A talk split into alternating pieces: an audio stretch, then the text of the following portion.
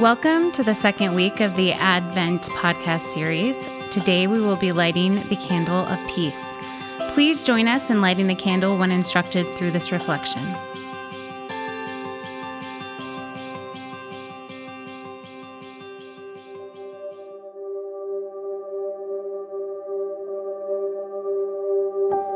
Let's begin by reading Luke 2 13 through 14. Suddenly, a great company of the heavenly host appeared with the angel, praising God and saying, Glory to God in the highest heaven, and on earth peace to those on whom his favor rests. The announcement of Jesus' birth to the shepherds includes two things that Jesus will bring joy, which is mentioned a few verses earlier in verse 10, and peace, which is in verse 14. We live in a culture and time that really emphasizes the individual.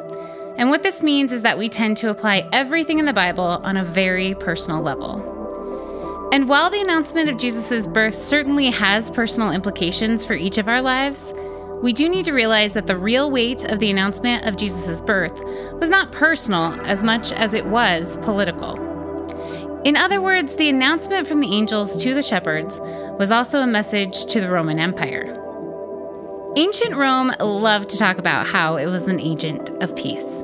But the kind of peace they offered was peace by way of war or threat of violence. Peace meant only the absence of military conflict, and military conflict only ended when one army proved its strength over the other. This is the kind of peace the nation of Israel wanted from their long awaited Messiah. They wanted a savior who would come and conquer their enemies through brute strength and end their oppression. This Messiah would no doubt come on a war horse with a sword in hand and a battle cry. This is why Jesus' birth, in a stable, and the angel's announcement to the shepherds is so significant.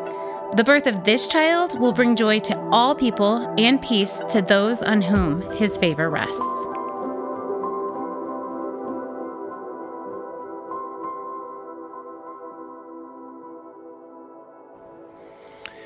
Ancient philosopher Epictetus once said, The emperor can give us peace from war, but he can't give us peace of heart. Christ is the fulfillment of true peace for the world, and it doesn't come through violence and war. It comes through his self sacrificial love on the cross.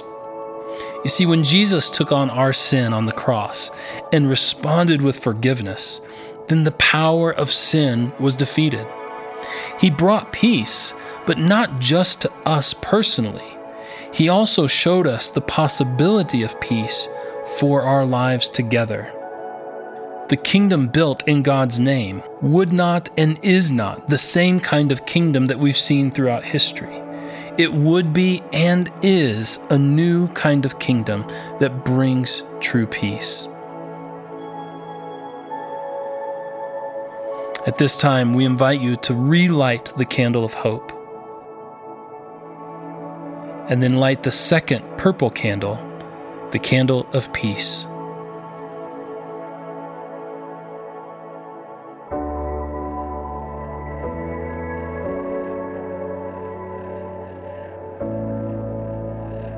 As you look at the beauty of the flame, reflect on this.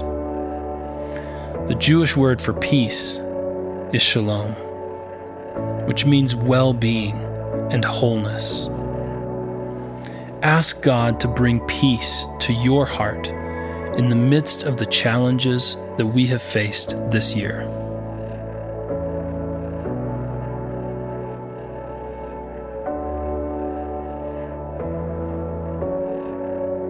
And now, commit to walking in the ways of peace that we see demonstrated in the life of Christ in the kingdom of God.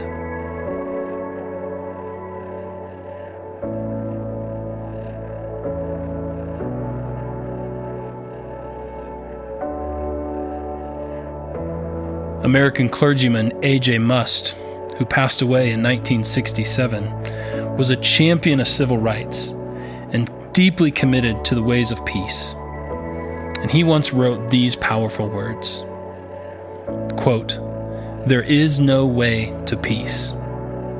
Peace is the way. End quote. May we be a people who live peacefully as we worship the Prince of Peace.